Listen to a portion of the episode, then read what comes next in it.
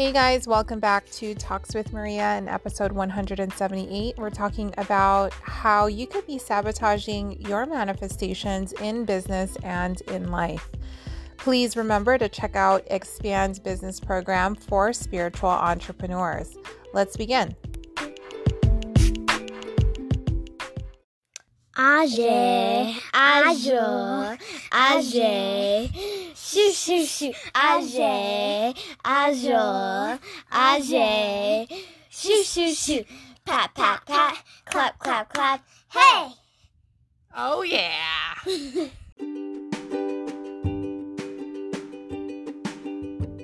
happy Friday, happy Friday. And uh, today we're talking about how we could be sabotaging our manifestations. This is Maria Henderson, your spiritual business coach. We are discussing spiritual manifestations and how this affects our money, our relationships, the people around us, and the business that we are running and operating. And how are we stopping our manifestations from coming to us, right? So, number one, I'm going to speak to those who have goals. Now, if you don't have goals, this is probably not for you. And if you do have goals, you guys, this is who I'm talking to. If you guys have business goals, financial goals, relationship goals, health goals, fitness goals, any kind of goals, you might be sabotaging its easiness to come to you. And how could you be doing that? And why would anyone on earth do this to themselves? Well, it's because we have brains and minds. And the brains and minds, if it becomes un um, managed and it just kind of runs its own show, your brain will actually cause havoc in your life. And for a lot of us, we kind of know that. If you guys are like spiritual people or if you guys are in personal development, you know that the brain, if it's untamed and you are not causing it to happen and work for you, your brain will do this thing called automa, automatization. I had to say it the right way. Automatization. And what that is, is it's its way of conserving energy because in any given day, our brains use 30% of energy to operate our organs, to eat, to digest food, to drive a car, to parent, to be in relationship with people, to walk our bodies up and down stairs. It takes 30% of energy, the brain does, of the day for you. So, what the brain likes to do is it tries to automatize everything we do so it doesn't use more than the 30% that we are supposed to use. Otherwise, you're to be more fatigued than normal because everything else requires for your energy to be used. For example, your heart pumping in its body, in your body, that requires energy. So, what the brain does is it's trying to only minimize its energy capacity so it can give more energy to other functions in the body. Why am I sharing this with you guys? It's really important for those who want to change their lives. And I love spirituality, you guys, but to be completely honest, there's a lot more science involved in spirituality. And we're going to talk about that. We're going to talk about how the brain does this thing where it conserves energy. And how did I learn this? You guys, I wrote this book, The Boss Mom Mentality, and I really dived into the science of the brain. And that is when I learned about all of the parts of the brain and why it does the thing it does and why does it do this thing called it automatizes our um, actions on a day to day basis. And why does it do that? Well, it does that because it wants to conserve energy and it's pretty much in survival mode most of the time unless you train it not to be in survival mode.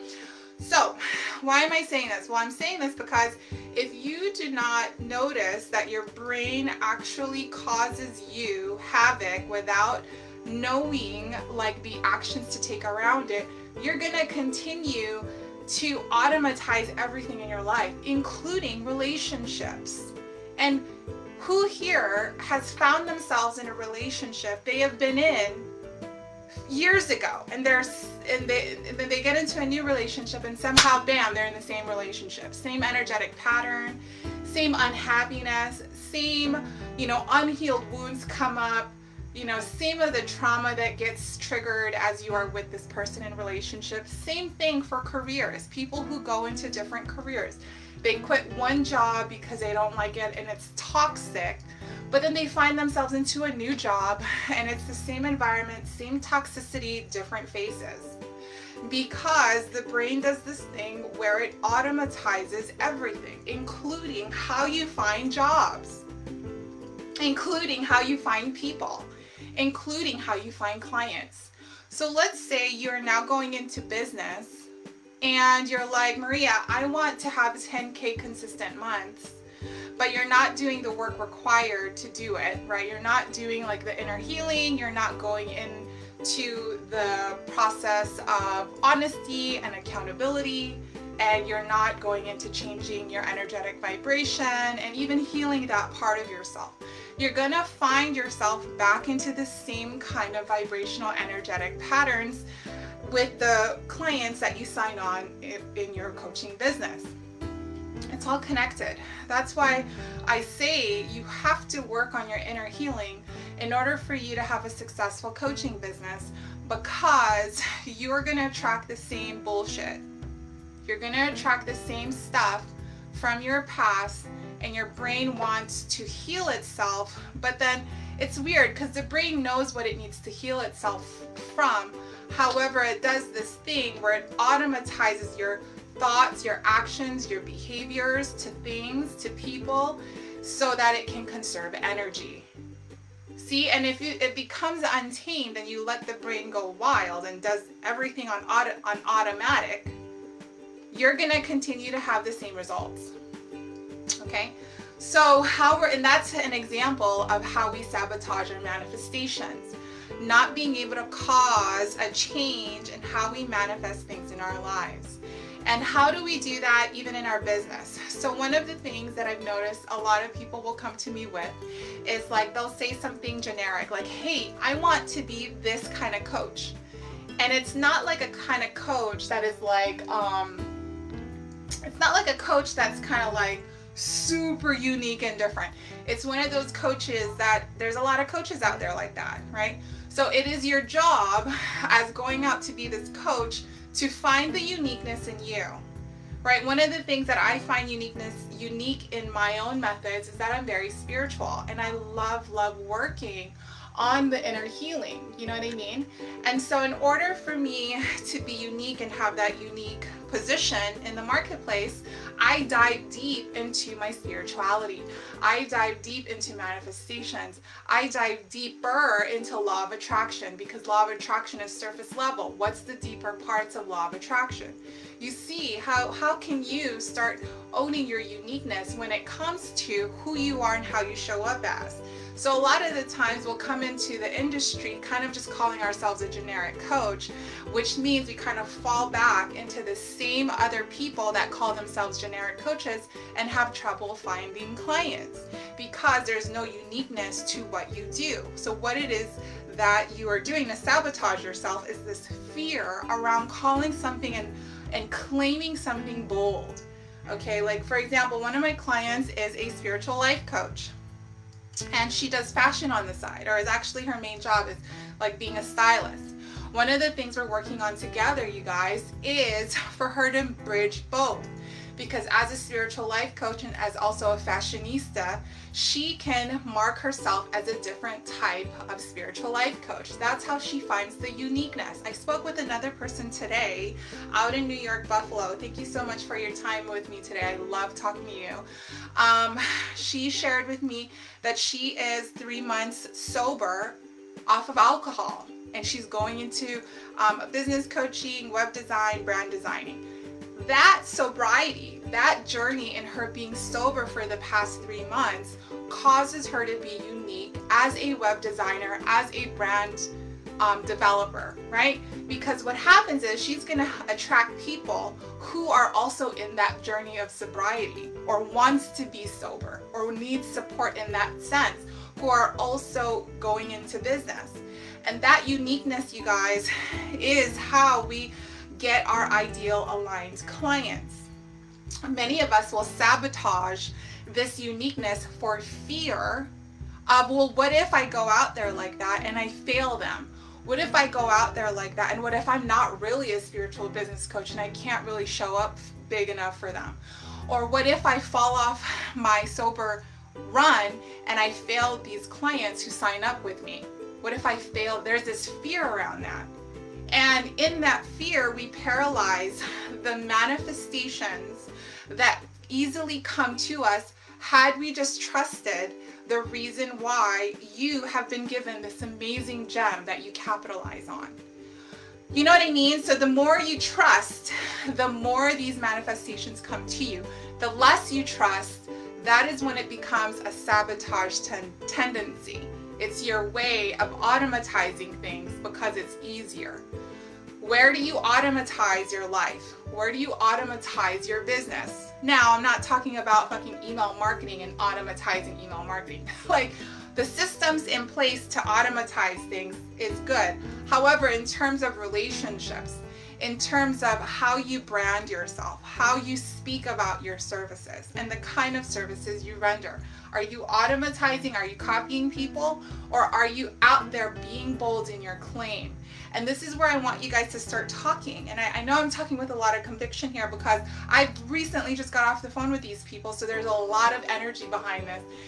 The more you go into what makes you unique as a coach, as whatever you are, you call yourself a life coach, you're gonna fall back into the fucking wallpapers of life coaches. How do you make yourself unique? Start thinking about that. Start accessing your inner parts of you. How do I make myself unique as a life coach? Maybe you're Asian and you could be an Asian life coach for this demographic. Maybe you're black. Maybe you could be a, um, a life coach for the black women community. Maybe you are a spiritual life coach who is currently, hey Jen, how are you? If you are a spiritual life coach who is currently in, uh, maybe you are, you've been homeless. That's a good one. One of my clients who was homeless two years ago now is signing on 20K clients. And she capitalizes on that story because it causes people to relate to her. And now she's working with such high clientele because she decided to share that part of herself and really capitalize on the uniqueness of who she is. Jen, you and I talked about this today the uniqueness of who you are. So, deep, go into that uniqueness of who you are. And as you trust that, you will start manifesting easy clients to come into your sphere of influence. You come into your space and you start commanding people to actually work with you. And that is how we actually allow for the easiness of things versus sabotaging our manifestations, sabotaging the thing that is already rightfully ours. It's rightfully ours, right?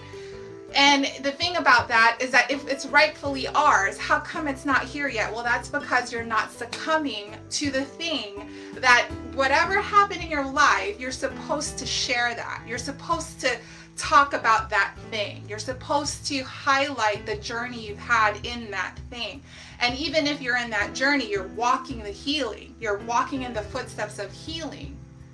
Right? Loretta, love you. Thank you so much for our call today. Um, you're walking in that healing. As you walk in that healing, people are behind you walking in that same healing and they're looking to you for that guidance. And in that, you see your tribe growing. Jen, you and I talked about this tribe, the table that we create, right? And as we create this table, God, miracles happen, healing happens, validation for self happens, spiritual connections happen.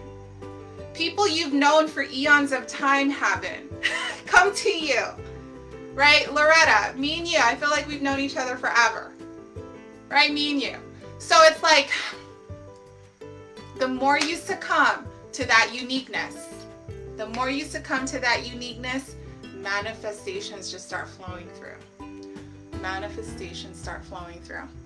Okay, so what is the takeaway from today? Today, I want you guys to really go in, seeing how you are unique in your um, services, what it is about your story that you want to share, but are kind of like, ooh, I don't want to share that. That is where you go. That that ooh, I don't want to share. That is where you go because that ooh is just a fear of other people and what they think about you. And God knows who gives a fuck. Who gives a fuck about it? As long as you're helping the people that are just like you to get the thing that they want, it's all that matters. Okay, guys. All right, that was a quick live. I just wanted to come on and pour so much energy and love.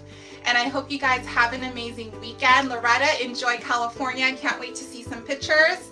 Jen, enjoy New York. I know you're loving it out there. Um, and everybody else, stay safe. And I will catch you guys all uh, probably next week. Thanks, guys. Mwah.